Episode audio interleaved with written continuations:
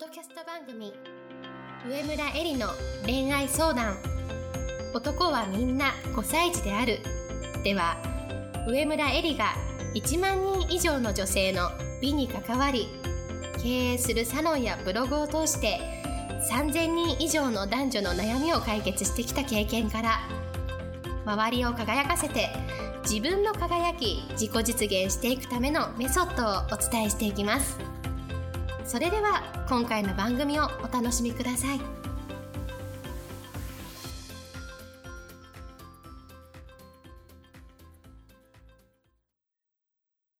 こんばんは、上村えりです。今日も、ポッドキャスト、上村えりの恋愛相談、男はみんな5歳児であるを始めたいと思います。それではいつも通り、君代さんから、今日の質問をお願いします。はい。今日の質問は、同棲している彼氏が特定の女性と浮気をしています。浮気については私からも一切触れていません。自分ができることを実践していく過程で、彼が自然と浮気をやめてくれることが一番の願いですが、浮気の事実が悲しくなる時もあります。浮気を知っていることを明かし、思うことを伝えた方がいいのか、触れないままの方がいいのか、どうするべきだと思いますか？エリさんのアドバイスをお願いいたします。はい、ありがとうございます。知ってるのにはい言わないで今の状態いるわけじゃないですか。うんここが偉いよね。うん我慢してるわけでしょ、うんどれぐらいの期間か知らないけれども。で、はい。こ今日私がお話ししたいのは、はい。最高で最善の嘘っていうことをテーマにお話ししたいんですね。うん世の中にははい最高で最善の嘘、絶対にバレない嘘っていうのが存在します。で、それはね、何かっていうと、言わない方がいいことを黙っておくっていうことなんですね。普通嘘っていうのは自分を守るためにつくものでしょ、うん。だけど、この最高で最善の嘘っていうのは自分のためじゃなくて、周りのみんながハッピーになるためにつく嘘なんですよ。でもこれ嘘っていうよりも、知っていることを言わないだけだから、嘘といえば嘘だし、嘘じゃないといえば嘘じゃないわけ。で、ここのね、話で言うと、私浮気してるの知ってるんだからねって言ったとするじゃん、例えば。そうした時に、あの、相手にさ、感じてほしい感情っていうのは、怒りか悲しみのどっちかしかないんですよ。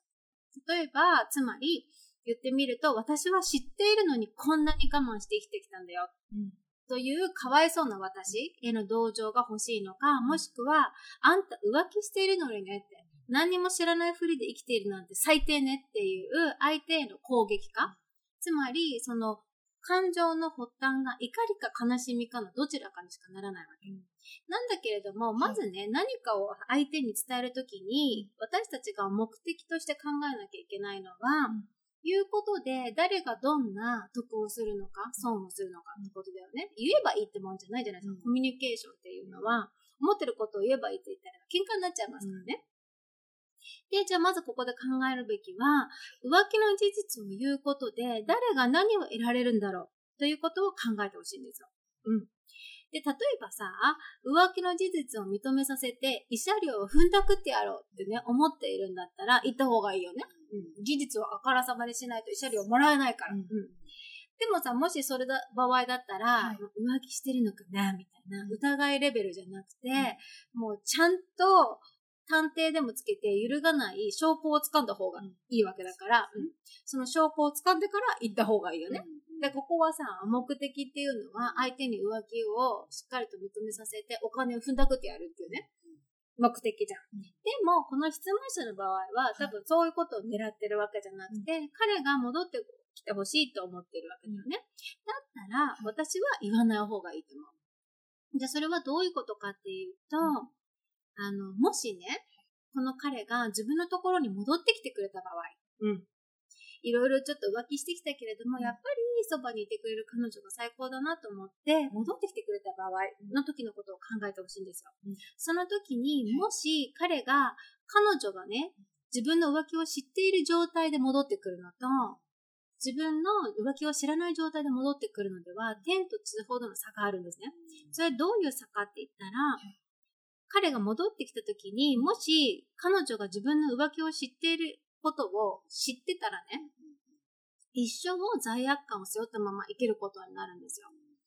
俺はこんなに大切な彼女を裏切ってしまったという罪悪感を一生抱えたまま、その大好きな彼女の隣で過ごさなきゃいけないという人生を負わせることになるわけだよね。でも、ここで考えてほしいのは、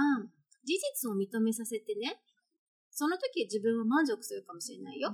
謝ってもらえるかもしれないし、お詫びになんかね、バッグ買ってもらえるかもしれないし、わかんないけれども、でも、もっともっとレベルを上げて考えてみてほしいのは、はい、大好きな相手にそんな罪悪感を背負わせたままね、一生を苦しめて生かせたいのかっていうことを考えないといけないって私は思うんだよね。はい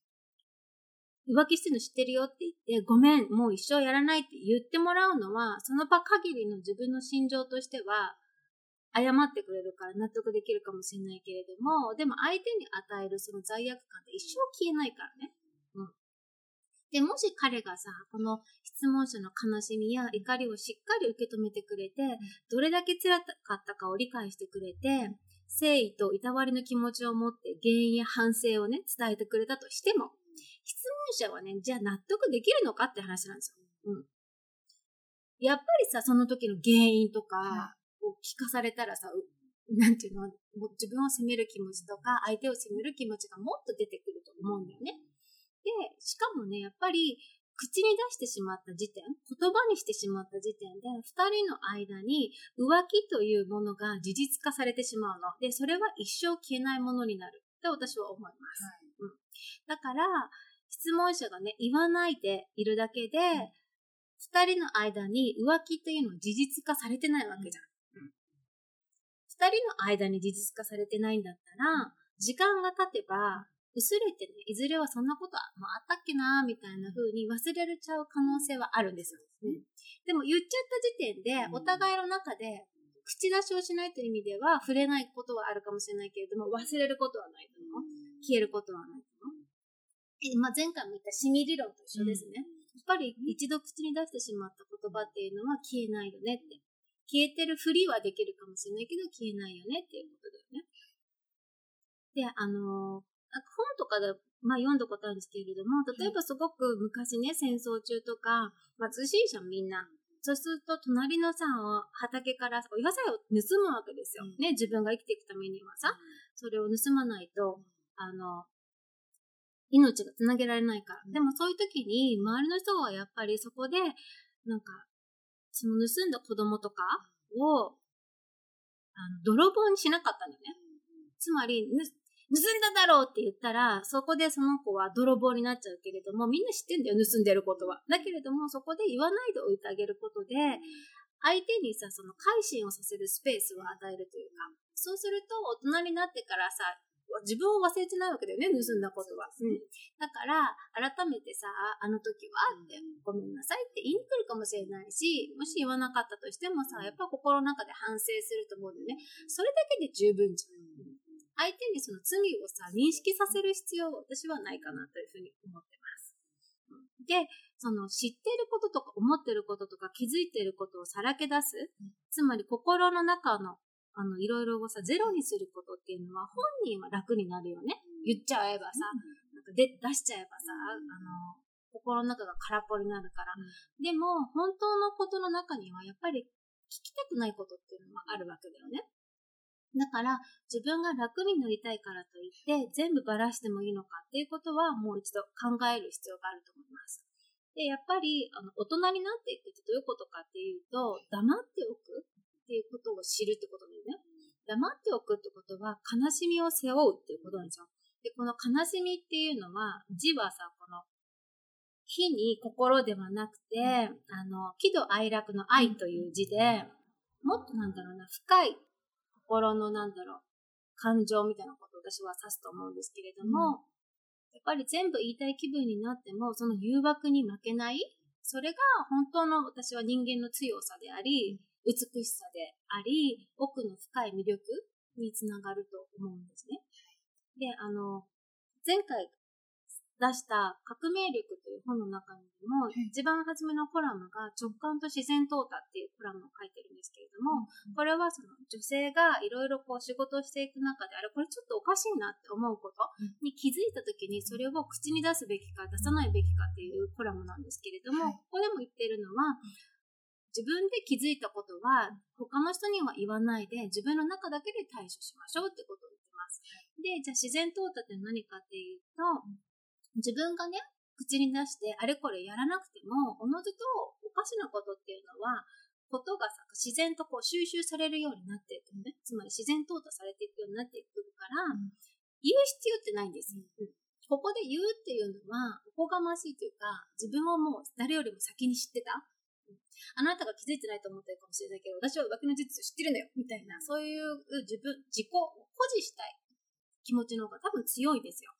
それよりももっと目的はさ、みんなとうまくやっていくことじゃないですか。彼氏とうまくやっていくことだから、そこのやっぱり目的をぶれぶらさないこと。自分のこの直近のさ、このエゴを満足させるっていうことに執着しないということを私は一番伝えたいなというふうに思います。うんで、でこのね、言わないことを黙っておくっていうのは自分の人生をどのように演出するかっていうことにもつながってくるわけですよ。はい。どういうことかっていうと、私たちはね、みんな、あの、自分自身を、うん。の部分を見せる部分と見せない部分、うん。つまり表現する部分と表現しない部分に分けてうん。見せてるわけだよね。はい。これが演出と呼ばれるものなんだけれども、うん。例えば Facebook とか、S 他の SNS とか、ね、あのー友達に会うとき、会社に行くときに自分がどう立ち振る舞うか、うんその時にどのような服装でいるかっていうことは、すべて私たちが見せてる情報でしょ？はい。うん。で、その心の中にはさ、いろんな感情があったりとか、うんうん生まれ育ちとかの事実、過去を背負ってきてるもの、いろいろあると思うけれども、それをさ、全部見せる必要ってないわけ。うん。うん。あなた自身がどういう人でありたいか、どういう女性でありたいか、うん。それを決めて、そのどの部分を見せるか、うん。どの部分を見せないかを考えることで、なりたい自分になることっていうのはできるんだよね。で、それが一番うまかったのがココシャネルですよ。うん。うんココシャネルは、はい実はその孤児院で育ったって言われてるけれども、うん彼女自身はいろんなところで自分の過去、生い立ちをいろんな風に言ってるのね。うん例えば、私は貴族の出なんですよとか、うんなんとかなんとかとか。でも、それはさ、か彼女がやってる功績がすごいから、別に過去なんてさ、どうでもいいわけ。うんうん人間っていうのは、今の彼女を見てさ、その過去を信じるわけだから、うんうん嘘を、ここで言うとココシャネルはさ、嘘をついちゃってるから、それはどうかっていうのはあるけれども、うん。でもさ、その、もっと言えば、彼女自身が仕事をしていく中で、貴族の出身のように振る舞えば、うん。そういう風に見えるわけじゃん。それは自分をどのように演出するかっていう話だからね。うん。で、あの、この質問者のお話に戻るけれども、結局、事実とか知ってることを全てあからまさまにすることうん。だけがいいことじゃないんですよ。うんうんそれは、その、ね、浮気の事実を知っていることを伝えるっていうことも一つだし、うん。自分自身の人生に関しても、ね、過去いろんなことがあったと思うけれども、それを別に言う必要もないし、表現全部しなきゃいけない必要もない。はい。しないからって、それが嘘になることでもないうん。ということだよね。うん。だからその感情を優先して、今すぐの感情を優先して、その情報に操られたらダメなわけ。うん情報っていうのは、その外に出すもののうんことを言うんですけれども、はい情報っていうのはさ使うものだから。うんだから自分がどういう女性でありたいか、んどういう人でありたいかっていうことを決めて、それに合ったものの情報を自分の中から出していけばいいわけだよね。うんこの質問者で言うと、これから将来も彼氏と一緒に素敵なカップルでいたいんだったら、はい。自分の中にある情報をうん。やっぱり操作しないと。うん。出しちゃダメよ、全部。ううんん。うん。素敵なカップルっていうのはお互いに罪悪感がないとか、疑いの気持ちがないとか、そういうのがあると思うんですけれども、うんそういうじゃあカップルになりたいんだったら、今自分のある情報の中でどこを出してどこを出さないのかを決めていくっていうことが、私は一つ大人の女性が素敵な男性と人生を共に歩んでいくときに大事な考え方だというふうに思ってます。はい。で、私たちっていうのはみんなさ、自分の望む人生を生きられるしね、今言ったように。うんうんで、自分の周りの人も同じように彼らの望む人生を生きることを助けるために自分たちがいるわけだから、はい。自分の人生を、ね、思いっきり輝かせる責任を自分自身は背負って、かつ相手の人生もさ、罪悪感を背負ったりしないようにね、うんうんいいようにうん。相手の人生がより輝くように、精一杯良いさ、その、じゅ助演、助演、うん助演者、うんキャストで？ありたいなというふうに思っています。はい。うんそういうことをちょっと考えて、うんうん恋愛っていうのをしてみてほしいなというふうに思います。はい。それでは今日のパポッドキャストはこれでおしまいにしたいと思います。来週も楽しみに聞いてください。本日の番組はいかがでしたか？番組では上村えりに聞いてみたいことを募集していますご質問はウェブ検索で「上村えり」スペース「ウェブサイト」と検索。ブログ内の問い合わせからご質問ください。またこのオフィシャルウェブサイトでは無料メルマガやブログを配信中です。次回も楽しみにお待ちください。